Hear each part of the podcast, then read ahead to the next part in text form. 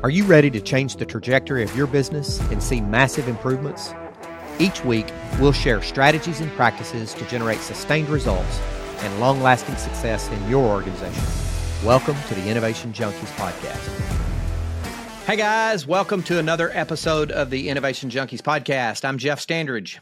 And this is Jeff Amrine. Glad to be back. Hey man. How are you? You know, hanging in there. Excited to uh, to talk about this interesting economic environment we're in and what that means as far as innovators and leaders and some of the enterprises and organizations we see. Yeah, so we you know, we spend a lot of our time focused on helping organizations achieve sustainable strategic growth, sustained strategic growth rather. And we do that through our podcast, we do that through our coaching engagement, through our consulting engagements, through a lot of our social media posts and our and our writing and and speaking and what have you. But but here's a, an interesting scenario today where you just talked about another Fortune Fortune 10, Fortune you know, certainly a Fortune 100 company announcing layoffs um, and spending cut cutbacks in spending and and what have you. And so, how do we how do we help our listeners think through? This is what we're going to talk about today. Is how do we help our listeners think through the concept of all right, you've been pushing me to strategically grow, strategically grow, strategically grow. Now I'm facing economic uncertainties and I've got to cut back spending. How do I how do I think through those spending cuts in a manner that doesn't gut the organization or doesn't gut my strategic growth engine? Yeah, I mean it's excellent. Uh, it's, it's you teed up the the point there in a really solid way, and to, to even paint more of a picture. Uh, although I think most people are probably aware of it, You've got raising rising interest rates, which means your cost of capital is higher. You've got a slowing economy by any measure, and yet we still have the lowest participation rate in 50 years. So you can't necessarily find the key talent that you might need.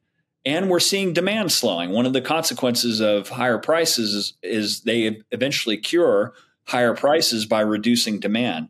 So if you're in an organization, whether you're a B2C organization selling to consumers or whether you're selling to other enterprises, it puts a lot of stress on the senior leadership to figure out what to do, how to react to that. And what are some what are some techniques and things you've seen done? Well, I can I can tell you what I've seen done in the past that I'm not certain what I'm pretty certain are not the right techniques is um, you know, I have long said that a mass layoff is a is an indictment on every leader who has responsibilities for hiring and firing and workforce management.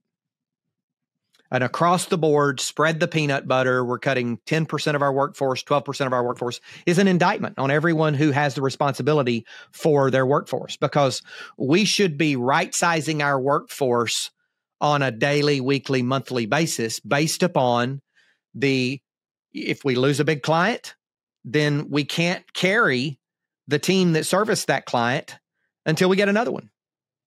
You know, if if if the revenue's coming in lower than expectation, we need to relook at our workforce. And that doesn't mean go fire three people tomorrow, but it, it could mean we're not going to back, we're going to put a freeze on. We're not going to backfill any new positions. So using just in time, and I use that word a lot, but making decisions just in time to manage your workforce based upon the clients and the revenue that's coming in the door and not being afraid you know i when i say uh, a mass layoff is an is an indictment i'm talking about as i said an across the board peanut butter.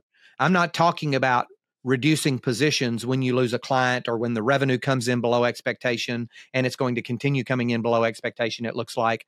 I'm talking about making decisions in the moment. That's what good leaders good uh, business managers do and so that's that's something that I think is is is tantamount to what we shouldn't do is is is resort to mass layoffs when we absolutely can't stand it anymore. Well, and and some and some things to think about that as well is is first of all in you know it's a business cycle. Even though we've had this kind of unusually long period of growth since the financial crisis, it's still a cycle. You're always going to have elements of boom and bust. Prior to getting to the bust side, the best leaders are thinking, where do I have account concentration? And that's a risk. And what do I do about that account concentration, particularly if I've got a large client that might be arbitrary and capricious in their own right about changing their mix of business and eliminating the product or service that I'm selling to them. So that's kind of one point. Always aware of those single point failures, large account uh, concentration opportunities that are out there. And I think the second thing is, and I think most organizations are getting this, but having this sort of flexible approach to you have a core of W 2 employees and team members that you need, and you have flex staff that on their own accord is kind of built a portfolio of activities that they're involved with that brings some domain, domain knowledge and expertise that can help you continue to be innovative, meet project needs, et cetera. But you're not beholden to them. You can you can reduce them more easily and not feel bad about it because you haven't fired a full-time employee. It's someone that is here on a project basis that has lots of projects with lots of employers and they've spread their own risk across more than one company. I think those are some good ways of approaching the flexibility you need. Yeah, I think you're right. This concept of a contingent workforce that's contingent upon demand, um, and and they, you haven't agreed with. You pay a little more per hour for them or for per work unit for them, uh, but you, what you're paying for is the flexibility to be able to scale them up or scale them down when the need arises. Uh, and and I, I think there are you know there are not enough companies so so if you if you don't have a good quality contingent workforce and it's not part of your ongoing strategy then you get into a situation that hospitals have gotten into over the course of the last 2 or 3 years where they've been paying five, seven, 10x for travel nurses or for travel personnel who are flying in from all over the country for three month assignments. And they're spending millions and millions and millions of dollars above their payroll budget because they didn't have a contingent workforce strategy in the first place. And they had to create one when the prices were at the, at the maximum.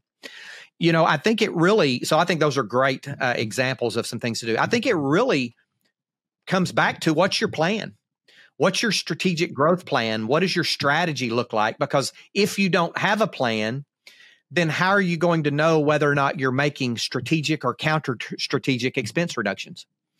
And so if if your strategic growth plan says that you're going to plant a flag in a new direction eh, or in a new geography or in a new, you know, you might make a decision to not do that for the current time, but you're making it with your eyes wide open that you are delaying a strategic decision that you've made uh, previously.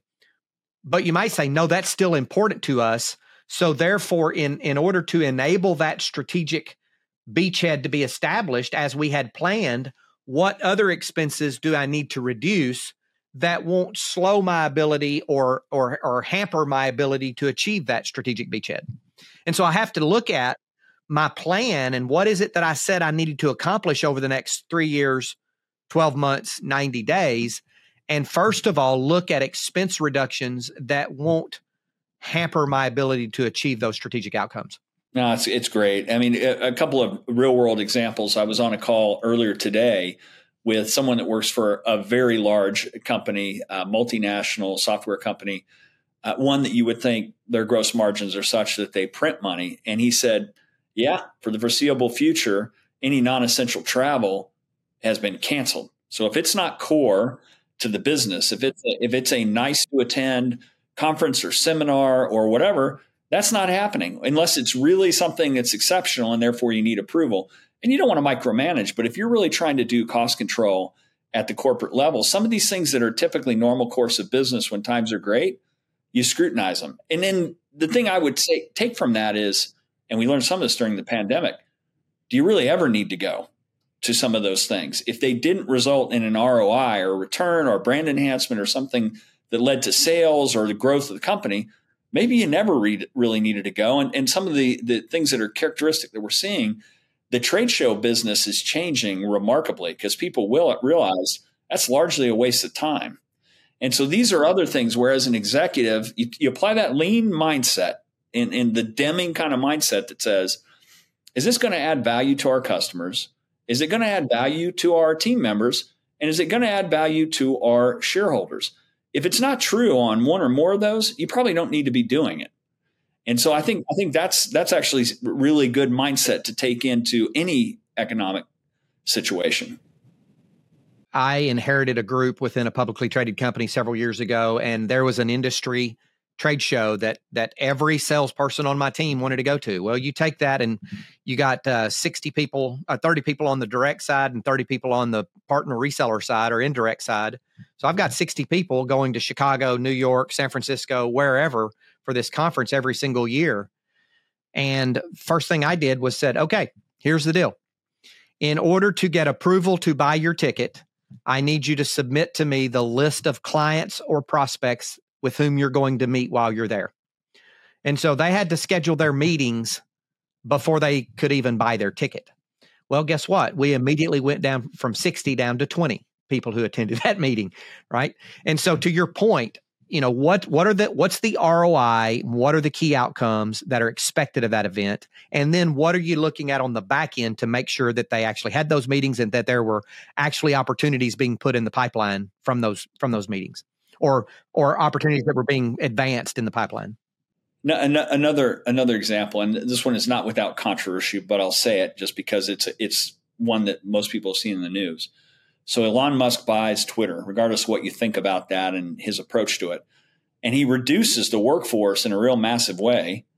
And you don't notice any difference as a business customer or user of that platform in the before and after, other than maybe, you know, he's got some different policies, but it hasn't ceased to exist. The thing isn't down, it hasn't failed. And so it makes you think, why do we need all those people and what were they doing before? Now, the, the tragedy in all that was that somebody thought they needed all those people and now those people have had to go out and find other jobs which is a failure of leadership so so figuring out how to do things with a lean leadership absolutely essential people and being efficient and not wasting their time in a bunch of non-value added activities i think that's also a key part of going into a difficult economy yeah so so i've heard three things here today so far is number one don't wait until you have to have a massive layoff to do the right thing around managing the expenses and the workforce and everything. And in many, many companies, the largest expense is the workforce, right? In terms of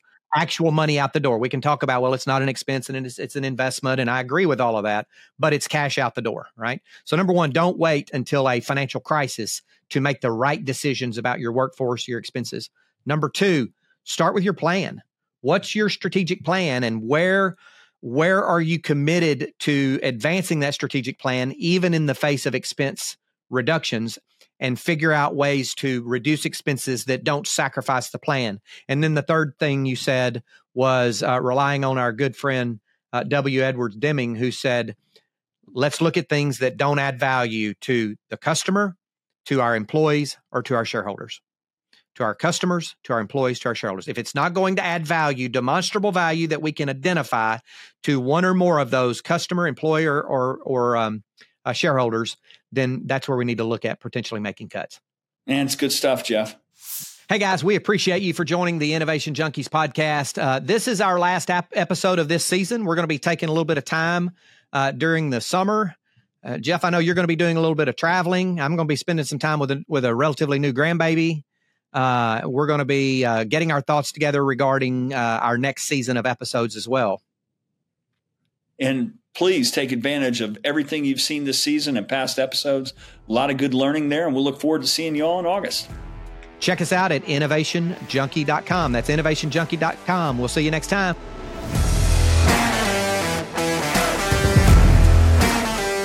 Feedback from listeners like you helps us create outstanding content.